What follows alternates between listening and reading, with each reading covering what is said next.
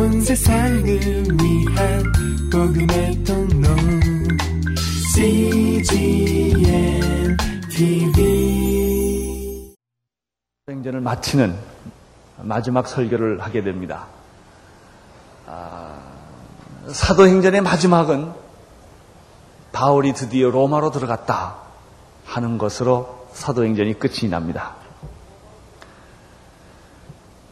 사도 바울이 로마로 들어간 사건은 그것은 한 개인이 로마에 들어간 사건이 아닙니다. 그것은 복음이 유럽으로 들어간 사건입니다. 바울이 로마로 감으로 말미암아 유럽의 정신사가 변하고 유럽의 영적인 대변화가 일어납니다. 그는 팡파를 울리며 멋진 입성을 한 것은 아닙니다. 죄인의 몸으로 한 개인으로 소박하게 들어갑니다. 아무도 바울이 로마로 들어가는 것을 눈치채지는 못합니다. 그러나 로, 바울을 싣고 가는 배는 유럽 전체를 뒤집어 놓는 그런 역사를 일으키는 것입니다. 드디어 바울은 꿈에도 그리던 로마로 입성을 합니다. 십육 절을 보십시오. 시작.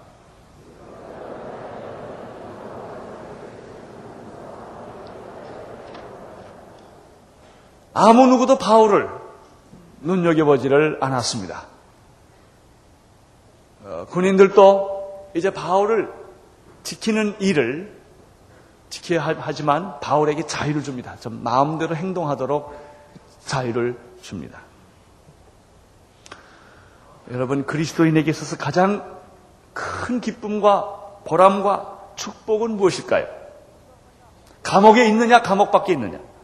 건강하냐, 병들었느냐, 성공했느냐, 실패했느냐에 있지 않습니다. 당신이 만약 그리스도인이라면, 우리가 만약 그리스도인이라면 우리에게 있어서 가장 큰 기쁨과 축복과 보람은 예수 그리스도를 자유롭게 말할 수 있는 특권일 것입니다. 예수님을 전하고, 예수님을 말하고, 예수님을 노래하고, 예수님을 찬양하고, 예수님을 외칠 수 있다면 그 이상의 소망은 우리에게 없을 것입니다. 그래서 사도 바울은 이런 말을 했습니다. 내가 그리스도를 아는 지식 외에는 다 분토, 똥으로 여기겠다. 그 사람이 지성이 없어서가 아니에요. 지식이 없어서가 아니에요. 그분이 인간적인 야망과 꿈이 없어서가 아니에요.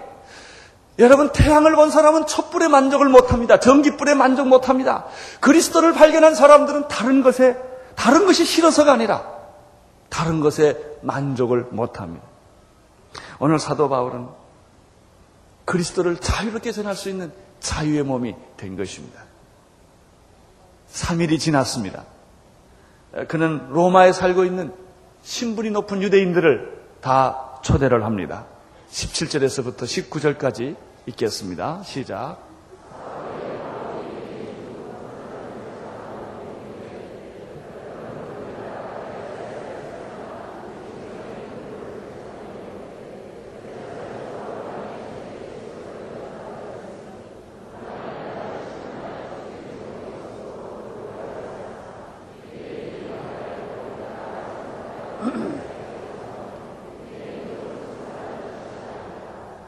사도 바울은 유대에 사는 로마에 있는 유대인들 가운데 신분 높으신 분들을 초대를 했습니다. 그리고 자신을 변명한 것입니다.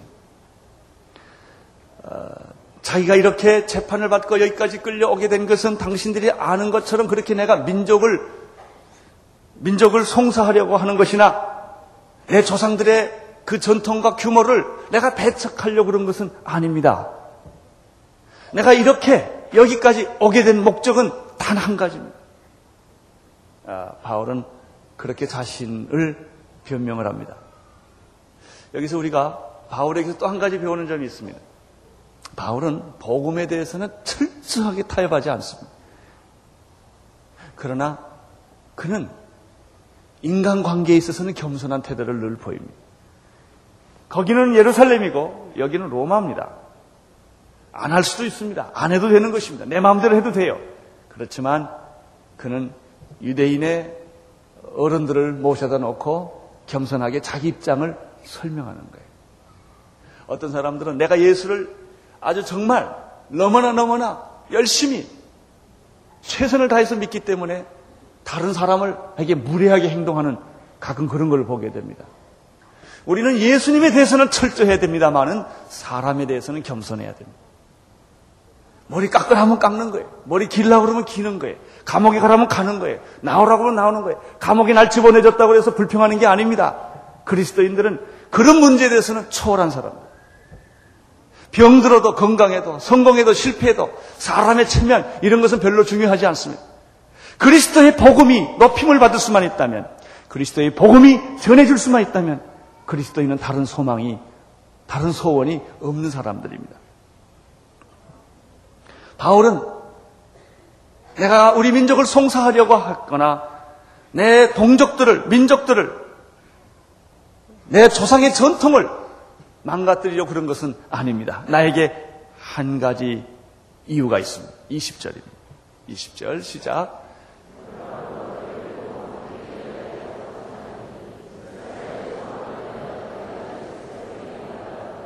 바울이 유대인들과 싸운 이유가 무엇입니까? 바울이 죄수가 된 이유가 무엇입니까? 한 가지입니다. 이스라엘의 소망을 위하여입니다.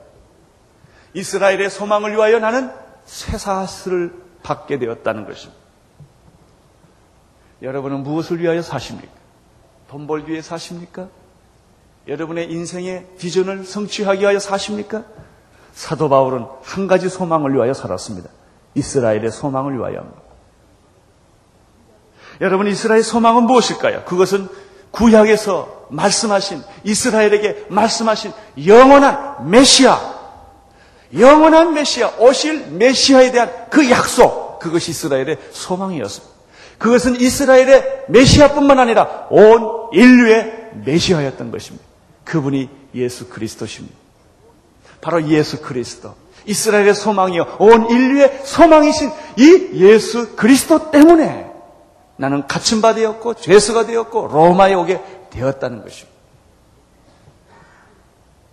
이십일 절, 이십이 절을 읽어보십시오. 시작. 저희가 가로되 우리가 유대에서 내게 대한 편지도 받은 일이 없고 또 형제 중 누가 와서 내게 와서 내게 대하여 좋지 못한 것을 고하든지 이야기한 일도 없었느니라. 이에 우리가 너희 사상이 어떠한가 듣고자 하나니 이 바에 대하여서는 어디서든지 반대를 받는 줄 우리가 알미라 하더라. 예, 저는 여기서 참 재미있는 하나님의 섭리를 또 한 가지 발견합니다. 바울은 로마에 있는 유대인들도 예루살렘에 있는 유대인처럼 자기를 배척할 줄로 생각을 했습니다. 이미 정보가 다 들어온 줄 알았습니다. 그런데 알고 보니까 예루살렘에 있는 유대인들과 로마에 살고 있는 유대인이 다르다는 것을 알게 되었습니다. 이것은 마치 같은 한국 백성들이지만 한국에서 사는 사람들과 미국에서 이민 사는 사람들과 그 생각하는 게 다르다고 하는 것과 비슷한 것입니다. 아, 우리는 그, 당신이 말하는 그 얘기를 들어본 일도 없고 편지받은 일도 없다. 그러나 분명히 아는 것은 어, 당신이 가는 데마다 문제를 늘 일으킨다 말이죠. 에, 당신이 도대체 무슨 생각을 가지고 있는지 우리가 좀 들어봤으면 좋겠다. 에, 이렇게 반응을 하는 것입니다. 저는 여기서 이 말씀을 보면서 굉장히 위로와 격려를 받습니다. 그래요. 문제는 우리의 선입감이에요. 무한한 가능성을 우리의 선입감으로 포기할 수가 있습니다. 안 되겠지. 우리의 가지고 있는 그 과거의 지식 때문에, 과거의 경험 때문에 하나님이 하시려는 위대한 일들을 포기할 때가 있습니다. 저 사람은 전도 안 될 거야. 내가 그 몇 번 해봤는데 뭐 안 된다고. 이것을 하나님 원하지 않아요. 두드리시기를 바랍니다. 그 사람이 변할지 몰라요. 과거에는 그렇게 생각했지만 지금은 변할지 몰라요. 여러분, 두드리십시오. 바울이 사람들을 불러 모아놓고 변명을 했지만 그런 얘기를 했기 때문에 그 안에 구원받은 사람이 생겼다는 것입니다. 어, 예루살렘에 있는 유대인들과 로마에 사는 유대인들은 서로 입장이 달랐던 것입니다. 그렇습니다. 여러분, 우리는 모든 기회를, 어떤 기회든지 복음을 전하는 기회로 삼아야 합니다. 비록 과거에 실패했다 할지라도 포기하지 말고 또 한 번 부딪혀보는 것입니다. 과거에 우리의 선입감이 그것을 막는다 할지라도 또 다시 한 번 도전해 보는 것입니다. 너희 사상이 어떠한가? 사람들은 예수님을 믿으려고 그런 것이 아니라 알아보려고 궁금해서 사도 바울을 초청을 합니다. 이십삼 절 함께 읽겠습니다. 시작. 일자를 정하고 그의 우고하는 집이 많이 우고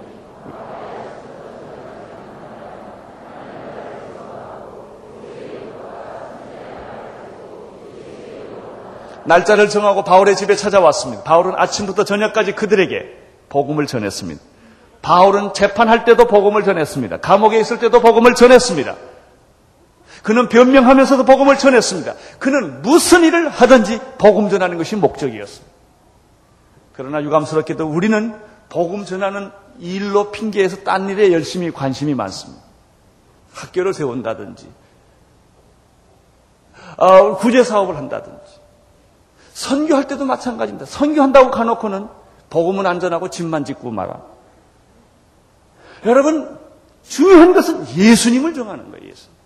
예수님에 대해서 말을 하는 거예요. 사도 바울은 바로 그가 기회만 있으면, 시간만 있으면 언제나 그는 그리스도의 복음을 증거했던 것입니다. 두 가지를 얘기를 했습니다. 오늘 성경에 보면 두 가지를 얘기했어요. 첫째는 하나님의 나라를 증거했습니다. 두 번째는 예수 그리스도에 관한 일을 말을 했습니다. 이 책의 끝인 삼십일 절을 한번 보시길 바랍니다. 삼십일 절 시작.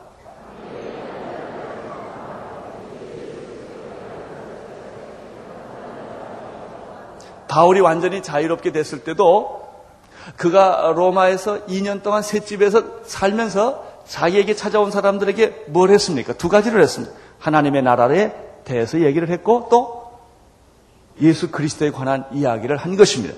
이것이 바울이 한 게 전부입니다.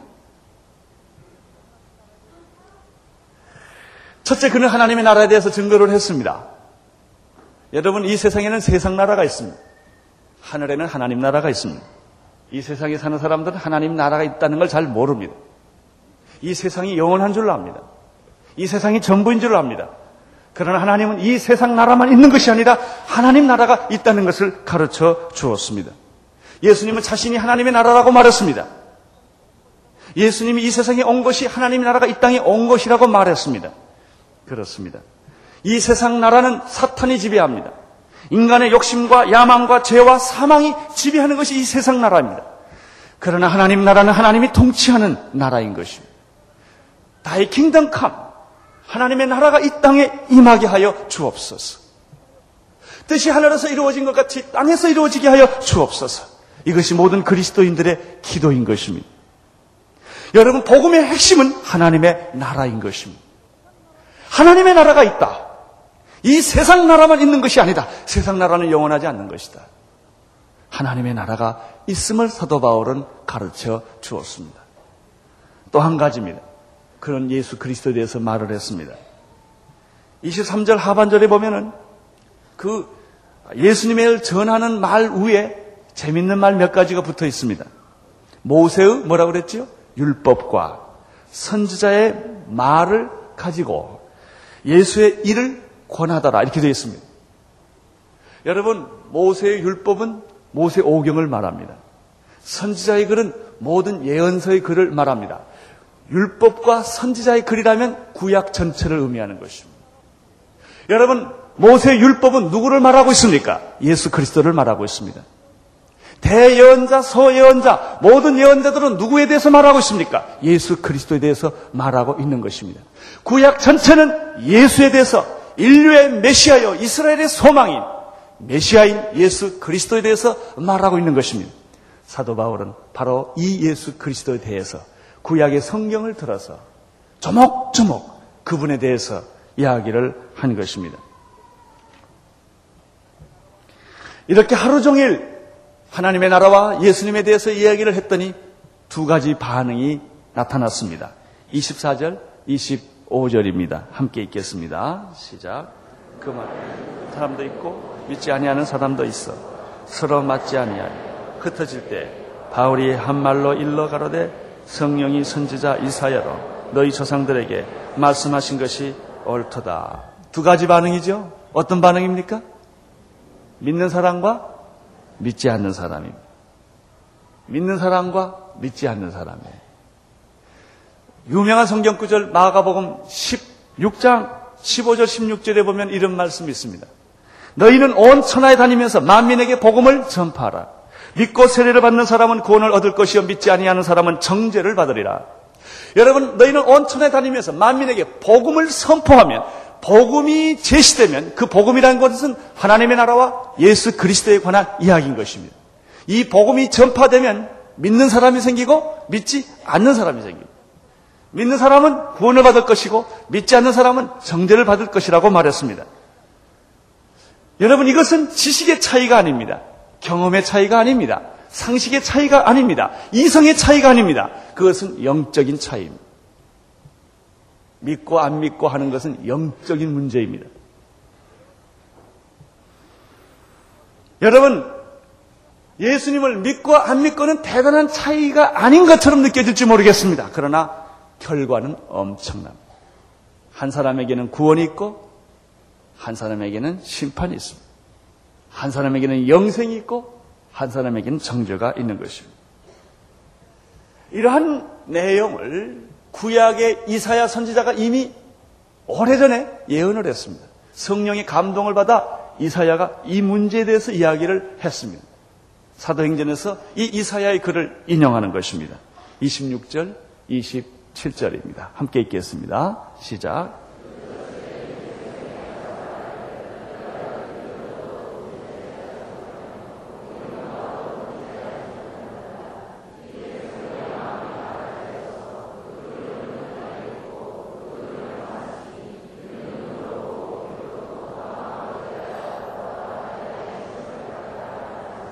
이사야 선지자는 자기 백성, 하나님의 백성, 이스라엘 백성들이 하나님의 음성을 들음에도 불구하고, 전해 주었음에도 불구하고 그들이 귀를 막고 눈을 막고 마음을 막았던 그런 고통을 여기서 얘기를 합니다. 여러분, 하나님의 음성을, 하나님의 말씀을 귀로 막고 눈을 막고 마음을 막으면 무슨 일이 생깁니까? 바벨론 포로에 들어갑니다. 심판이 오는 거예요. 아무리 아무리 얘기해도 그들이 듣지를 않아요.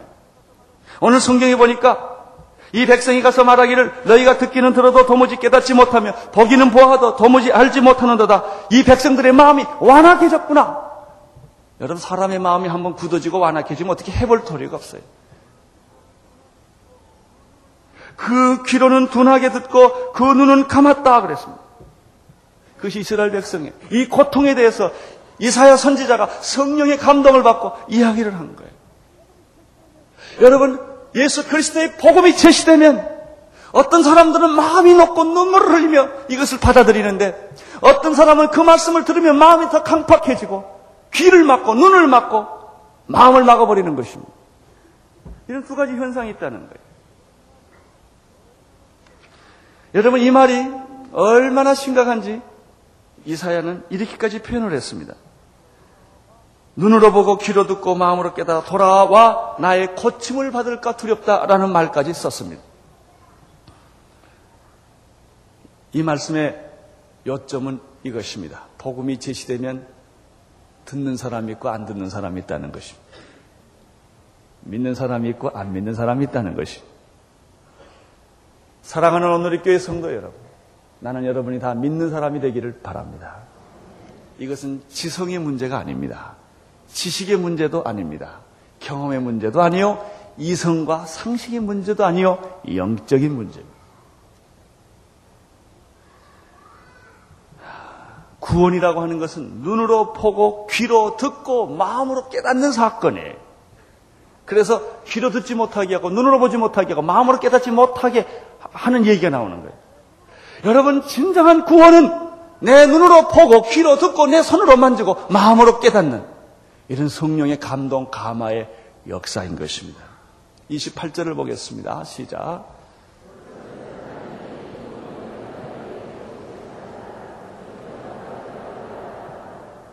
특별히 이십팔 장은 어떤 의미에서 로마서 어, 사도행전 전체를 요약하는 말이라고 말할 수 있습니다. 여러분, 이스라엘 백성에게 이 율법이, 말씀이 전하, 전달되었습니다. 유감스럽게도 이스라엘 백성들은 눈을 막, 눈을 감고 귀를 막고 가슴을 닫고 이 복음을 받아들이지 않았던 것입니다. 이사야가 가슴을 쳤습니다. 예레미야는 눈물을 흘렸습니다. 예수, 예레미야는 이 가슴에서 불이 났다고 말했습니다. 그는 엉, 이 구덩이에 집어넣을 정도로 고난을 겪으면서도 이, 이 하나님의 말씀을 전했지만 이스라엘 백성들은 듣지를 않았습니다.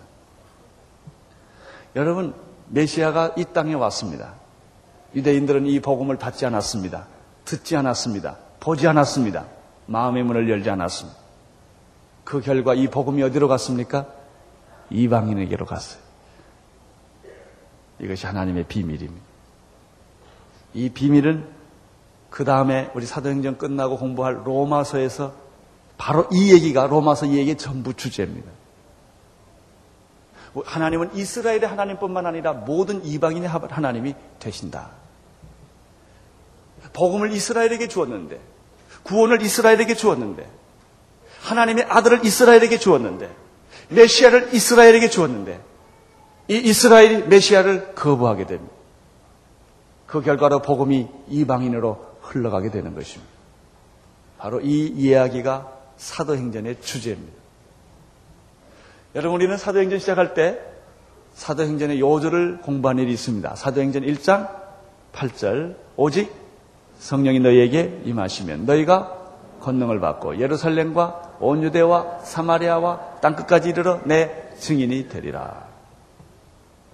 바로 이것이 사도행전입니다. 바로 이것을 위하여 오직 성령이 임하면, 그래서 오순절날 성령이 임했던 것입니다.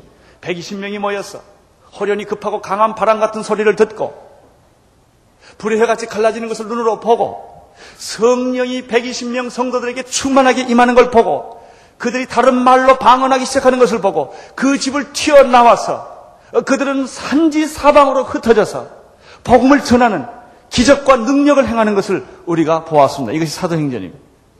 그들은 모였습니다. 설교했습니다. 하루아침에 삼천 명이 회개하고 예수께 돌아왔습니다. 오천 명이 모였습니다. 허다한 무리가 모였습니다. 예루살렘 교회는 엄청난 교회로 커졌습니다. 이 교회에 핍박이 왔습니다. 흩어졌습니다. 예루살렘과 온 유대 땅으로, 사마리아로, 드디어 사도 바울이라고 한 사람을 통하여 하나님은 땅끝까지 복음을 전하기 시작을 했습니다. 아시아를 전하기 시작했습니다. 소아시아를 바울은 돌아다녔습니다. 일 차 전도 여행, 이 차 전도 여행을 통해서 돌아다녔습니다. 그 복음은 드디어 하나님이 아시아의 문을 막고 유럽으로 가게 만들었습니다. 빌립보에 가게 만들었습니다. 고린도로 갔습니다. 아데네로 갔습니다. 복음은 땅끝까지 전달되기 시작한 것입니다. 드디어 그 당시의 세계 도시의 중심이라고 하는 로마까지 이 복음이 오게 된 것입니다.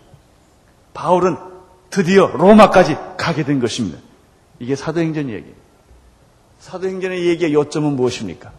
성령이 임하면 교회가 능력을 받게 된다. 능력을 받으면 땅끝까지 복음을 전하게 된다. 그것이 사도행전의 요점입니다. 사랑하는 성도 여러분, 사도행전적 교회란 무엇입니까? 땅끝까지 복음을 전하는 비전과 꿈과 야망과 이런 열심과 행동을 하는 교회입니다. 이게 사도행전적 교회입니다. 만약에 아무리 교회가 크고 부자가 되고 사람이 많고 좋은 일을 아무리 많이 했다 할지라도 땅끝까지 복음을 전하는 이 비전과 기도와 이런 행동을 하지 않는다면 그 교회는 사도행전적 교회와는 아무 상관이 없는 것입니다. 하나님은 이것을 위하여 사도행전을 만들어 주셨습니다. 사도행전이 있었기 때문에 유럽이 변한 것입니다. 사도행전이 있었기 때문에 미국이 변한 것입니다. 사도행전이 있었기 때문에 한국이 변한 것입니다. 여러분, 전 세계는 아직도 예수 그리스도의 복음을 들어보지 못한 사람이 이십억이 넘습니다. 여러분, 중국에 십이억이에요. 몽고가 있어요. 북한이 있어요. 불교권인 이 동남아시아가 있습니다. 스리랑카와 이 태국과 이 베트남 문화권이 여기에 있습니다. 여러분, 인도 문화권이, 힌두 문화권이 아직도 거대한 산맥처럼 있습니다. 더 큰 거대한 산맥은 모슬렘권입니다. 아직도 거기에는 복음이 들어가 있지 않았습니다. 이 세계를 향하여 복음이 예루살렘부터 시작돼서 로마까지 간 것입니다. 이 복음은 로마를 통해서 중세를 거쳐서 전 유럽에 이 복음이 들어간 것입니다. 그리고 미국을 들어갔고 그 복음이 드디어 아프리카로, 남미로, 한국으로 들어온 것입니다. 이것이 교회입니다. 이것을 빼버리면 교회는 없어요. 하나님은 바로 이 일을 위하여 교회를 세워주신 것입니다. 여러분, 우리가 이 일에 헌신하면 축복이 임합니다. 그 나라가 축복을 받습니다. 이 일에 헌신하면 그 민족이 부흥합니다. 경제적으로 부흥을 주십니다. 민족적으로 부흥을 주십니다. 주의 복음을 들고 나가서 이 명령을 순종하는 교회마다 복받지 않는 나라는 지상에 하나도 없습니다. 이 하나님의 법칙입니다. 땅끝까지 성령의 능력을 받아 복음을 전하는 것, 그것이 교회의 가장 중요한 사명입니다. 여러분이 고린도전서 십삼 장에 이런 말이 있죠? 당신이 천사의 말을 할지라도 사랑이 없으면 울리는 꽹과리요. 여러분, 당신의 몸을 구제하여 내어버릴지라도, 당신이 미래의 모든 사건을 다 알고 예언을 할지라도 사랑이 없으면 nothing, 아무것도 아니라고 그랬습니다. 구제하고 봉사하고 기적을 베풀고 방언을 하고 예언을 하고 능력을 행하고 모든 것을 다 할지라도 사랑이 없으면 아무것도 아니요. 마찬가지입니다. 교회가 선교를 안 하면 nothing이에요.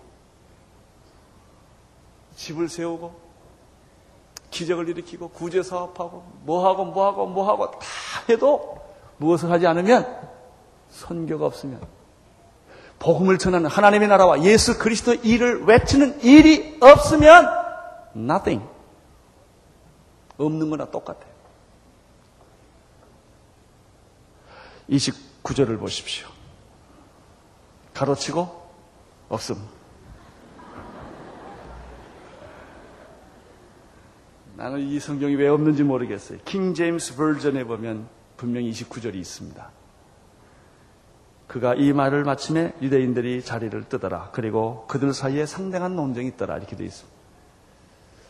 우리 흠정력에는 왜 이것이 빠졌는지 모르겠습니다. 삼십 절, 삼십일 절 시작.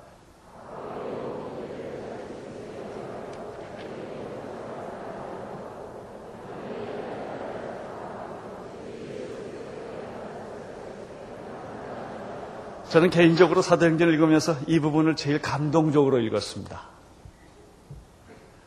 이런 엄청난 복음, 유럽의 정신사를 뒤집어 놓는 복음, 세계사를 바꿔 놓는 이 복음이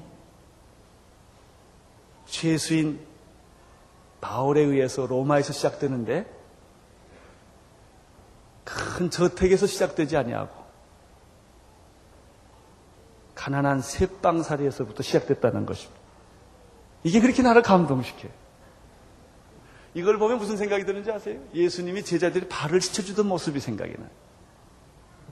셋방에 사는 사람들은 다 행복하시기를 바랍니다.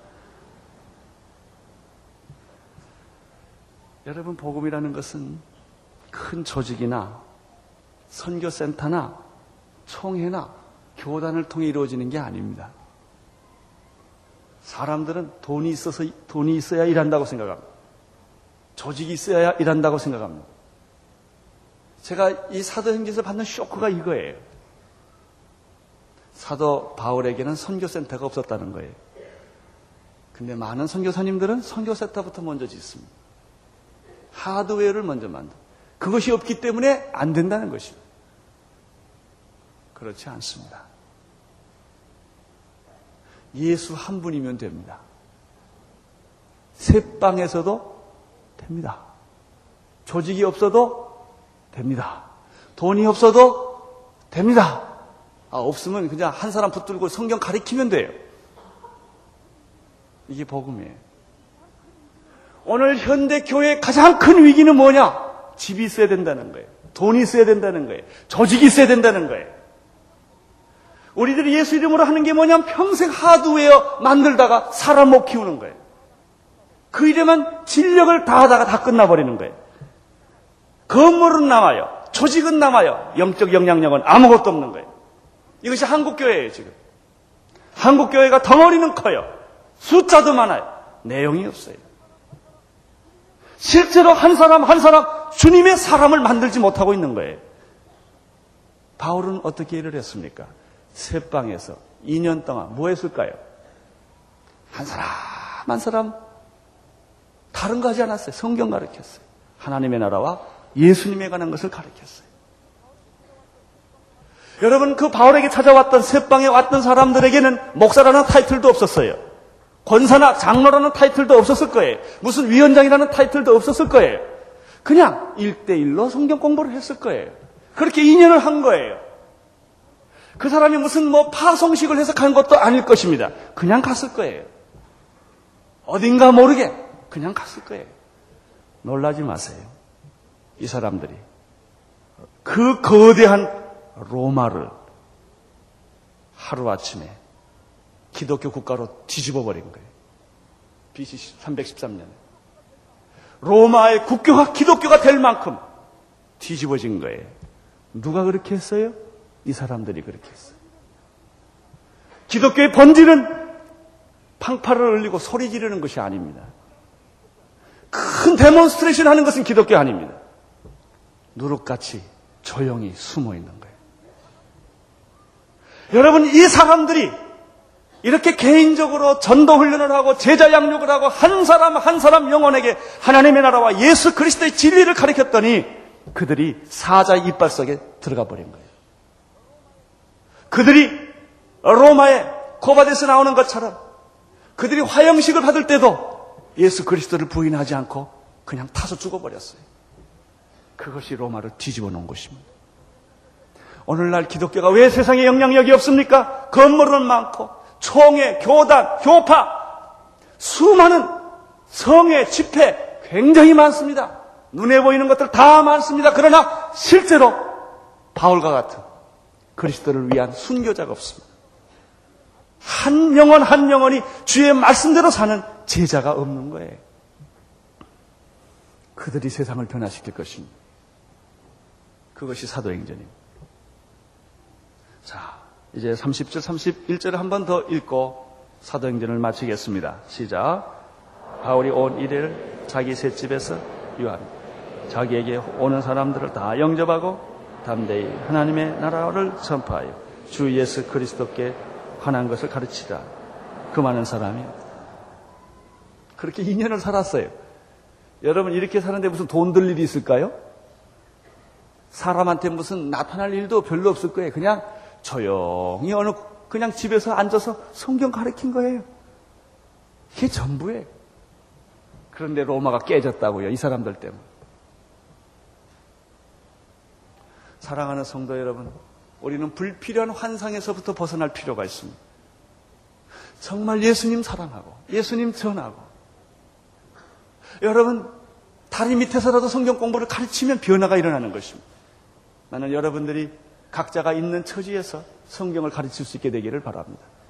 제자를 삼으십시오.